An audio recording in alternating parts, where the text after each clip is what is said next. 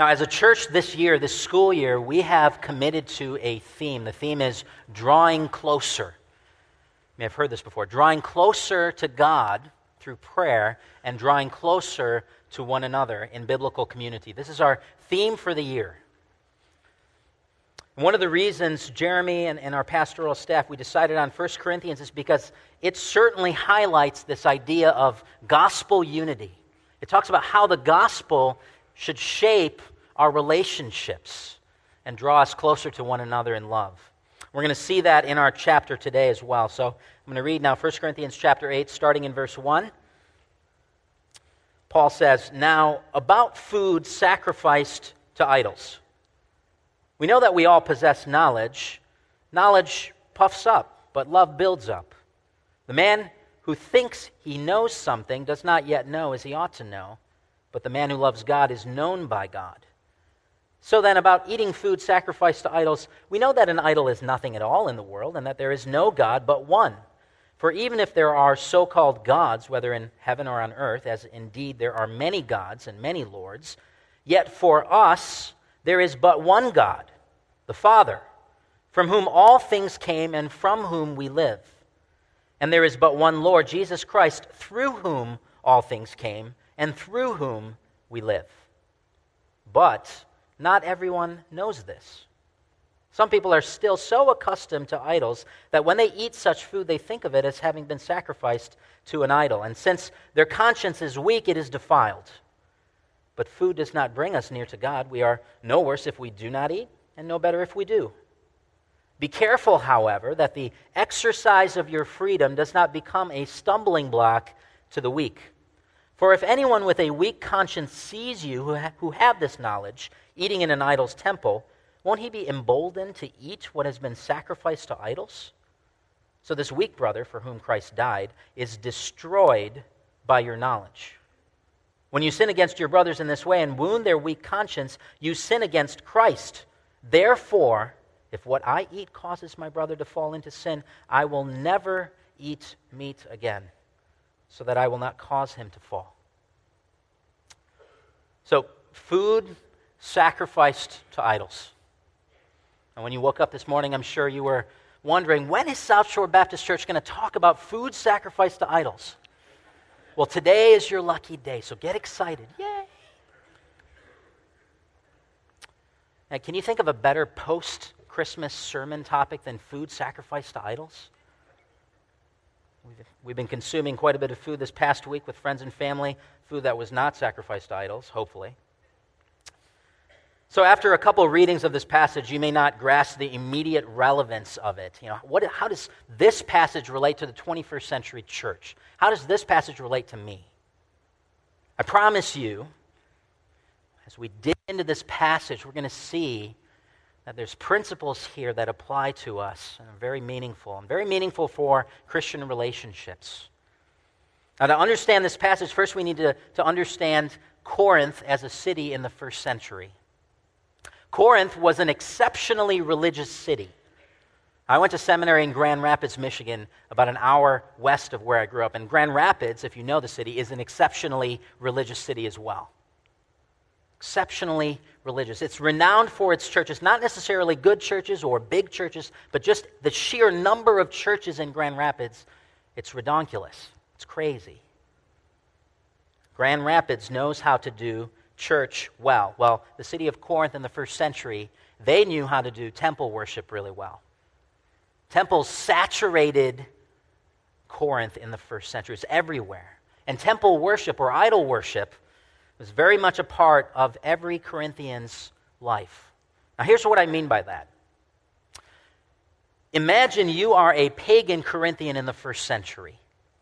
So you likely spend several hours a week worshiping in a temple, and you know you you go to the worship service, and the, the priest would sacrifice some meat to a, a particular idol. Now, the, the leftover meat would be used in, in three different places. First, it would be sold in the marketplace. You can go to the grocery store, pick up some meat sacrificed to idols. It would be uh, in, in, in the temple restaurants, essentially. The, the temples would have these dining halls that would be attached to the temple. So you go there, it'd be much like a, a restaurant. Or following the temple worship service, there would be a feast, much like a church potluck, I guess. You'd consume the meat sacrificed to idols. Now, this is how you got your meat. Now, imagine that you become a Christian. You've received the good news that Jesus has come to die for your sins. You're taken from spiritual death to spiritual life. Now, what do you do about meat sacrificed to idols? Can you go to, go to the grocery store to buy some steaks for your family? Can you celebrate your anniversary or birthday with some friends down at the temple dining hall, the restaurant in Corinth? What do you do with meat? The Corinthians struggle with this. It divided them. Some said, hey, we can eat meat. It's totally fine for us to eat meat because guess what? Idols are not real. And this meat, meat is a gift from God. And so we can totally eat meat at these restaurants or sold in the marketplaces. And others said, No, my conscience won't allow it. My conscience would be violated if I ate this meat because you know what? I've spent 10 or 20 or 30 years worshiping idols, and so this is very difficult for me. Now, enter into this very precarious situation the wise Apostle Paul. And in this chapter, he gives us two kind of sets of instructions, two categories.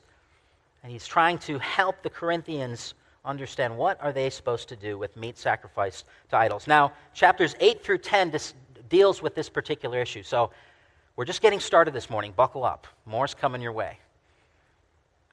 So, first, Paul discusses in this chapter the character of knowledge, verses 1 through 6, the character of knowledge. And then verses 7 through 13, he discusses the priority of love. That's what we're going to look at. First, the character of knowledge, and then the priority of love. He says two things in the first six verses about knowledge. The first thing is that knowledge puffs up. Knowledge puffs up. Look at this.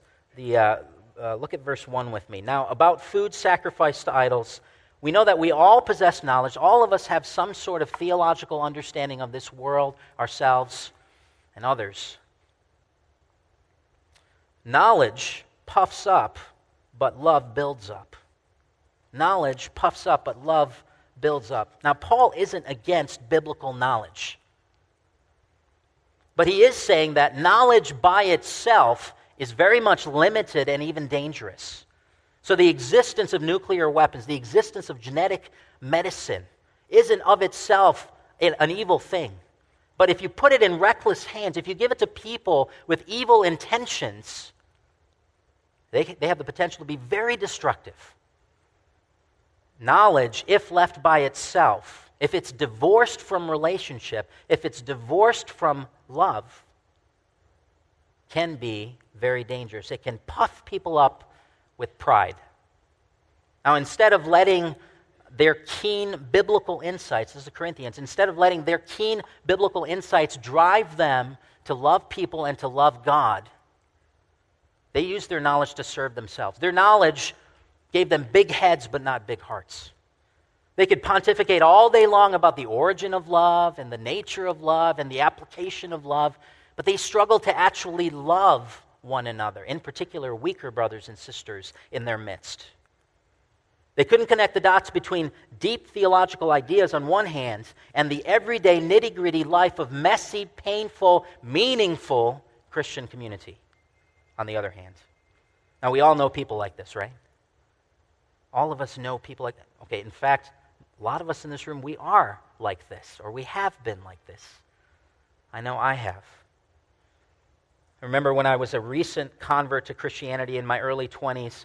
Um, it was a very unique time in my life, and, and God gave me a passion for His Word and for Christian books, and I just, I just devoured. I, I read the Bible a lot, and, and I read Christian books a lot. Now, one of the things that God taught me during this unique time in my life was something called the doctrines of grace. I'm not going to explain the doctrines of grace, it's not important for the story, but let me just give you a nugget. Doctrines of grace, they essentially put God forward as the chief player in salvation. God, God is the chief player in salvation, and we are the recipients. And so the doctrines of grace, they were so beautiful to me. They impacted deeply, impacted me deeply in some ways, but I don't think that the doctrines of grace had sunk into my heart.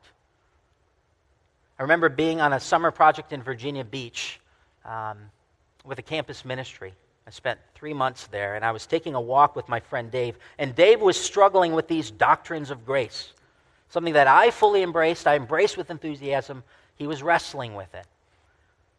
And so we're walking around, and I'm sharing with him, I'm debating with him, I'm trying to convince him, I'm trying to persuade him about these doctrines of grace. We come home, and two days later, Dave takes another walk with another friend, Chris. He's about 15 years older than me. He holds to these doctrines of grace with the same enthusiasm that I did. Dave comes home, and, and we have a conversation, a little debrief, and I asked him, How did it go? Dave said, I'll never forget his words. He said, You both said the same things, but you presented the truth on a knife, and he presented the truth on a platter. You presented the truth on a cutting knife, he presented the truth on an attractive platter. You see, my doctrines of grace, they hadn't humbled me. My doctrines of grace hadn't helped me become more patient. It was just mere knowledge, at, at least in my early 20s. It was a knowledge that hadn't gotten deep into my bones, deep into my heart. It was a knowledge that was divorced from relationship. Like the Corinthians, it was an incomplete knowledge. Now, how do we handle our theological convictions? Do we hold them with humility and love?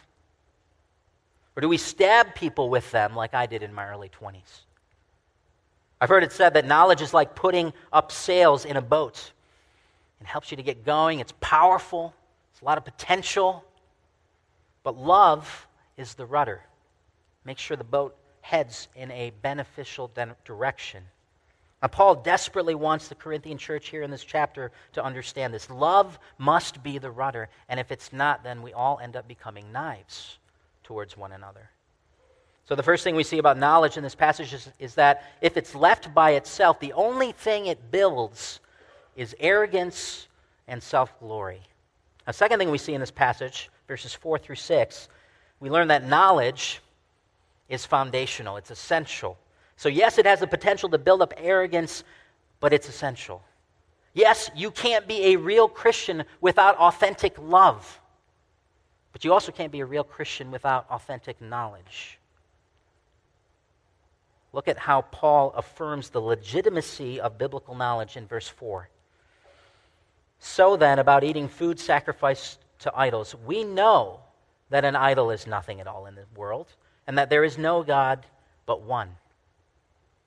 We know. Paul agrees with these strong Corinthians who have this knowledge these strong ones. They, they believe that idols aren't real. And it's true, idols are not real. The world has lots of idols, lots of lords, but in actuality, there's only one God and one Lord. That's God the Father and God the Son. Now, verse 6, if you look at verse 6, this is, this is just a beautiful reflection of the Christian faith. Notice that all things come from God the Father and God the Son. Look at verse 6 with me one God the Father, from whom all things came. And then skip down a little bit. And there is but one Lord Jesus Christ, through whom all things came. And so the Father and the Son together are the creators and the sustainers of the universe. Nothing came into existence without their explicit permission. Nothing stays in existence without their explicit authorization. The Father and the Son, they make sure things stay in existence. Even, even us right now, as we are sitting here listening, thinking, perhaps talking to the Lord, God is keeping our hearts beating and our lungs full of air. But there's something unique about the Father and the Son here, too. Jesus not only creates and sustains all things, he creates and sustains the life of the church. He gives the church life. Look at the second half of verse 6 again. One Lord Jesus Christ, through whom all things came we talked about that already. And through whom we, Christians, live. So Jesus gives the church, gives us new life. It's like Hark the Herald Angels Sing. Jesus was born to give them second birth. He died so that we may have new life. And the Father, notice the Father here is the object of the church's new life. Back to verse 6, last time. Yet for us there is but one God the Father, from whom all things came, and for whom we live. So Jesus gives the church new life. He, he takes people from spiritual death to spiritual life. He sustains their existence in this new life. And then the Father becomes the object of the church's new life. In other words, we now live for the glory of the Father, not for the glory of ourselves. Now, this one verse is packed with so much good theology, so much rich theology. It's, it's a carefully crafted, pithy, punchy summary of the Christian faith. It's beautiful, isn't it? And there's a lesson for us here. Let's not despise doctrine. Let's not poo poo good theology. Every single person in this room, every Christian, is a theologian of some sorts. Everyone has some knowledge of God, some knowledge of ourselves, and some knowledge of this world. And this knowledge shapes and, and directs our lives and shapes and directs our, our relationships. So the question isn't whether or not we uh, are theologians. The question is, what do we believe? And how does that knowledge shape our lives? How does that knowledge function in our everyday lives? So Paul tells us two things about the character of knowledge in the first six verses. He, first, he says that knowledge, if it's divorced from relationship, divorced from love, it's only going to puff us up. The second thing he says is, but the knowledge you have, the good biblical knowledge you have, it's essential, it's good, it's important, so don't dismiss it. So these knowledgeable Corinthian Christians, they would get A pluses on their theology papers. But one thing they lacked, one thing that they failed to do, and that was to love. They looked down on the weaker Corinthians who didn't have this knowledge. And so Paul gives us and he gave them two aspects of love that, that we need to embrace. And here's the first aspect of love. You see it in verse 7 and 8. Love understands and accepts the weak. Love understands and accepts the weak. Look at Paul's example in these verses. But not everyone knows this. Some people are still so accustomed to idols that when they eat such food, they think of it as having been sacrificed to an idol, and since their conscience is weak, it is defiled. Not everyone has this knowledge. Not everyone has it. Some people aren't as theologically sophisticated as you are. How are you going to treat them? Some don't have the kind of robust biblical knowledge that you've been blessed with. How are you going to care for them? They're younger in their faith. They're still growing. They're still putting together their theology. They're still trying to figure out how to live this Christian life. Are you okay with their weakness? Are you going to be patient? Verse 7 continues with how these weak Corinthian Christians were so accustomed to these idols. All their lives, all they knew was idol worship. It was such a natural, everyday part of their lives, right? And then they become Christians. They may tell themselves as they look at the idol in the corner at the restaurant, that's, that's just an idol, it's fake. But their former way of life is so ingrained into their psyche, into their emotions, that the old associations, they just can't be quickly thrown away. We, we, we understand this. We totally get this. We all have tender spots because of stuff in our past. Maybe there's some folks here who grew up in a, a home with an alcoholic parent. And you wouldn't touch alcohol with a 10 foot pole. And we get that. We totally get that. So here, Paul models for us a love that understands, a love that accepts the weak Christian in our midst. He doesn't look down on them as the knowledgeable Corinthians were doing. He doesn't flaunt his theology before them. He doesn't ignore their sensitivities. He learns to understand them. Now, this doesn't mean he's okay with shoddy theology or he's okay with spiritual immaturity.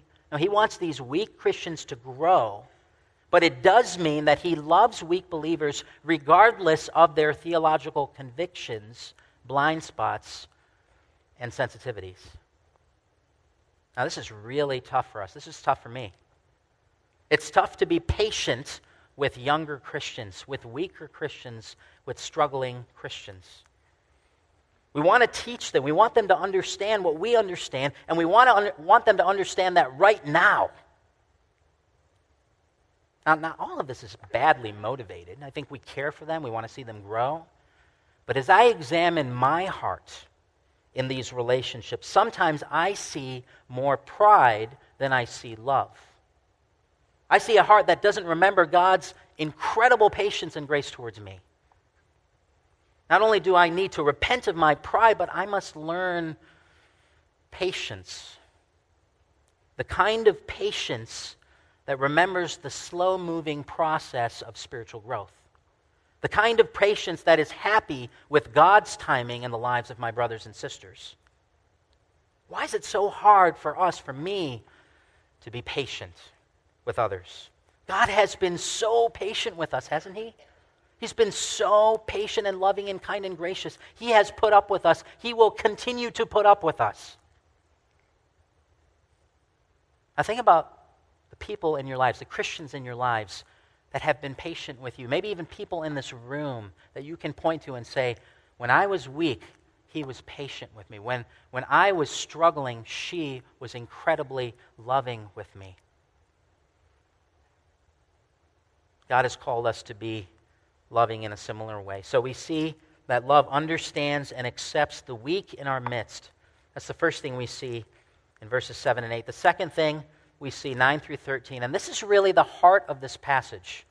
The second thing we see is that love seeks to sacrifice for the weak. Love seeks to sacrifice for the weak in our midst. Again, this is Paul's main point. Love is not just a passive thing, it's an active reality. Look at verses 9 through 12 with me. Be careful, however, that the exercise of your freedom does not become a stumbling block to the weak. For if anyone with a weak conscience sees you, who have this knowledge, eating in an idol's temple, won't he be emboldened to eat what has been sacrificed to idols? So this weak brother for whom Christ died is destroyed by your knowledge. When you sin, sin against your brothers in this way and wound their weak conscience, you sin against Christ. So here's a scenario a Corinthian believer who has this knowledge. Okay, in other words, knows that there's only one God, that these idols are fake, and that this meat is a gift from God, and so, hey, it's something to be enjoyed. And so, this, this Corinthian believer, he has every right to eat whatever he wants. But then there's another, perhaps younger Christian who has a bad history with idol worship. And they're friends, and they go to this temple party on a Friday night. And this younger Christian, he follows the lead of the stronger one. He eats this meat, and afterwards he feels terrible because he has violated his own conscience. Paul would not be happy with this scenario. This is what was going on in Corinth. And he calls the stronger Christians here, the ones with knowledge, he calls them stumbling blocks. Isn't that interesting? stumbling blocks. It, it, may sound silly at first. I mean, you stumble over something, you just get, get right back up again. But Paul uses stumbling blocks, and he means something very serious in this passage. Stumbling blocks, look at verse 11. They bring real spiritual harm to others. So, this weak brother for whom Christ died is destroyed by your knowledge if we're stumbling block, if we in our knowledge, if we are not willing to give up our rights and freedom for the sake of a weaker brother or sister, we can cause some real spiritual harm to them. Verse 12. When you sin against your brothers in this way and wound their weak conscience, you sin against Christ. So, stumbling blocks not only sin against that weaker brother or sister, stumbling blocks actually sin against Christ himself when you're not willing to give up your rights for the good of others, when you're not willing to give up your freedom for the good of weak, the weak, the struggling Christian, you can do some real damage. Spiritual damage to the brother and spiritual harm to your own fellowship with Christ. You sin against him. When we become Christians, we are saved not only from our sin, but we are saved into a new community, which is the church. And we have new obligations to that new community. And the first, the chiefest obligation is to love, to love one another, to love all kinds of people around us. There's no such thing as a private, isolated Christianity. There's no such thing as a Christianity that just goes your own way. It's just me and God. If you're a Christian, you have a, a, an intentionally relational, vertical relationship with God, and you have an intensely relational uh, situation with other believers. Horizontal relationships are very important as well. Now, we see a glimpse of this community orientation in Paul's example. Look at verse 13. Look at what he concludes in this passage, how he concludes. Therefore, if what I eat causes my brother to fall into sin, I will never eat meat again, so that I will not cause him to fall. He's essentially saying here, my brothers and sisters, especially the weak ones, they are more important than my rights. They are more important than my freedom. And therefore, I am willing to give up whatever, whatever it takes to make sure that no spiritual harm comes towards them. Can we say that with Paul? As you look around this room, these are your brothers and sisters. If you are a member of South Shore Baptist Church, what it means to be a member is to commit to this body, to commit to loving this body. These people, these people in your midst, can we say with Paul that these people are more important than my rights, even God given rights? These people are more important than my freedom, even my God given freedoms.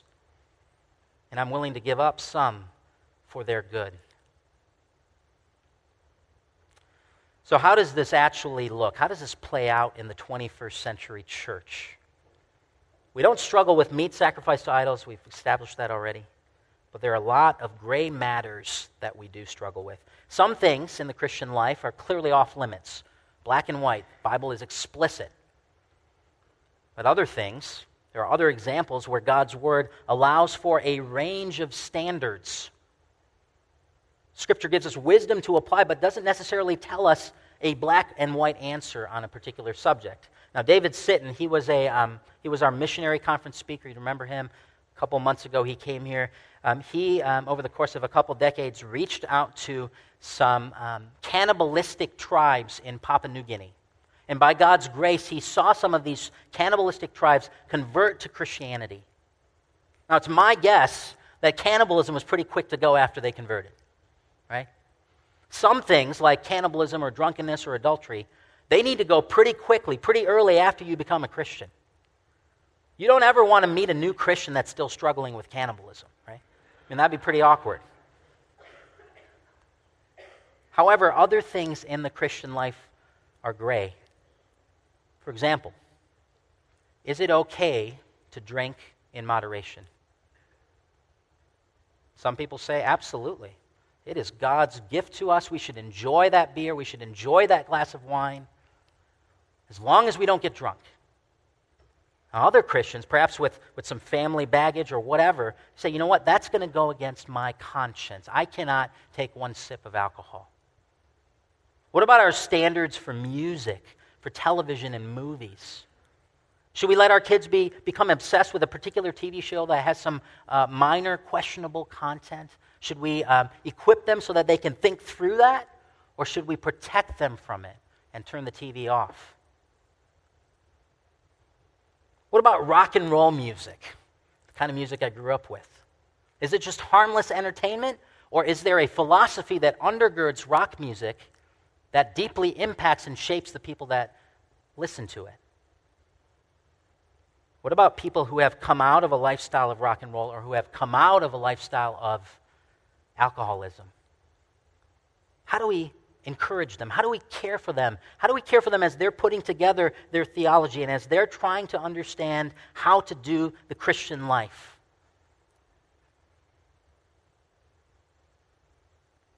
Think about your political affiliations and the social causes that you support. Democrat or Republican or something in the middle, you may think your political leaning is spot on and that all of Christendom should jump onto your bandwagon. You are right. Or maybe you're really moved to fight sex trafficking or fight poverty or um, you know, help orphans. These are great things. But do we have to embrace our social causes? Do we have to embrace our political affiliations in such a way that it destroys and harms other Christians? Do we have to make our political affiliations so central to our Christian life that it makes people feel uncomfortable? Do we have to make our social causes so central in our thinking and in our practice that it pushes other Christians away? God's word to us this morning is crystal clear. Love, love must be the governing rule. For the weak, especially, we must be willing to give up our rights. We certainly have the freedom to develop our own biblical convictions and to practice them. But let's not make secondary matters a battleground in the church, whether that's theological matters or political matters or practical issues. Let's let love shape the way we hold our convictions on a platter, not on a knife. So let's review. First six verses, Paul describes the character of knowledge. He says it's puffed up, and yet it's essential. It puffs people up if it's divorced from relationship, and yet it is absolutely foundational. And then in the last few verses here, we've seen how Paul exhorts the Corinthian church to make love their priority. I want to look at one more verse before we conclude. I want us to zoom in on verse 3. Uh, you may be wondering why I skipped this verse. It's actually kind of a confusing verse when you first read it. So, Paul just gets done talking about how knowledge puffs up and how love's more important. And then all of a sudden he says this in verse 3 But the man who loves God is known by God. Why in the world is Paul all of a sudden talking about loving God and being known by God? I thought we were talking about our knowledge and our love. Now, Paul's point here is extraordinary. It's not about what we know and what we don't know. God knowing us is more important than us knowing anything. In other words, our identity ought to be found in God's knowledge of us, not in our knowledge of anything at all. That's Paul's point here. And when we understand God's knowledge of us, we love him, and then we can love others as well. Now, how does God know Christians? How does God know us? There's only one way He knows us. He knows us in and through Christ. God sent Jesus to save sinners like us. Those who have repented and believed in Jesus now own, now possess Christ's righteousness, and Christ owns and, and has, has, has it's been nailed to the cross. Christ owns our sin. This is the great exchange. This is the good news. And so now, now God looks at us. When He looks at us, He sees Jesus. He sees Jesus' righteousness. This is how God knows us in and through Christ. A.W. Tozer uh, has this famous quote that I think may be a little off. I think Paul would have issues with this quote. Here's a quote what comes into our minds when we think about God is the most important thing about us. What comes into our minds when we think about God is the most important thing about us. Well, there's a whole lot of pressure loaded into that. Quotes. I think Paul would have an issue with that. In view of verse 3 here, we might alter it to say this way What comes into God's mind when he thinks about us in Christ is the most important thing about us.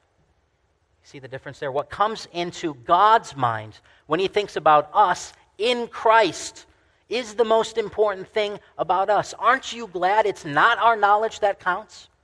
Our loveless knowledge, our incomplete theology, our weak biblical knowledge?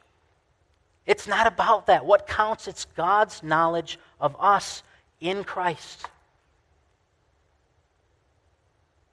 Not only does God know us in Christ, but it's through Christ that we learn how to love. Jesus is the best example of love. He exemplifies what Paul is teaching here. What do I mean by that? Well, it's Jesus is the one who all honor, all glory, all majesty, all of the honors, all of the rights, all of the freedoms in this universe ought to be given to Jesus. And what did he do with them?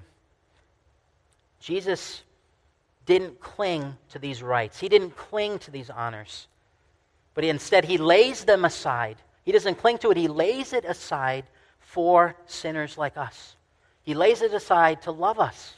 In other words, Jesus is the ultimate strong one who gave up his rights to save the ultimate weak ones.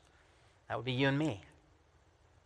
This is love, exemplified in Jesus. This is the kind of love that we as a church have experienced. This is the kind of love that we as individuals have experienced. It's also the love that God is calling us to share with others.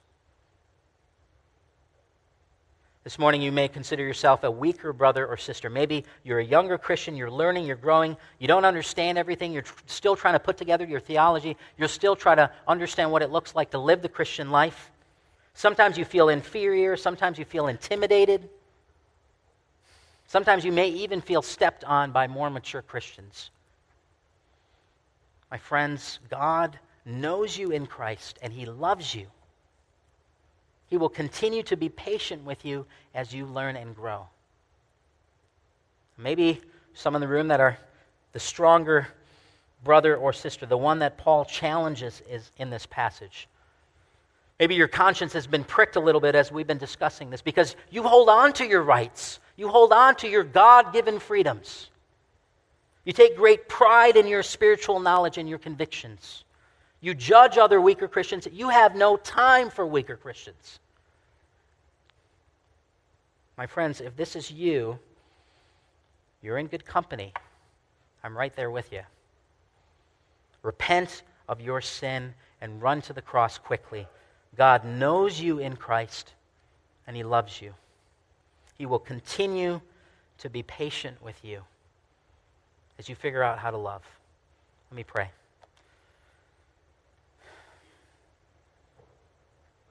Father, we thank you for loving us through Christ. We thank you for what he did for us, not only in his death, but starting in his life, as he took on flesh for us, as he walked an obedient, perfect life for us, as he went to the cross and was tortured for us. We praise you. We thank you for this wonderful example of love. Would you help us, Father? We are so inadequate in our love. Would you help us to love deeply? Would you help us to be patient with one another, especially the weak and the struggling and the younger Christians in our midst? Would you help us to move towards them and not away from them? Give us the strength. Humble us, Father. Remind us that you have been so patient and loving with us. Remind us of all the people that have also been patient with us. Father, we love you. We thank you for the gospel that sets us free. We thank you for your son, Jesus, who died for sinners like us. We pray in his name, amen.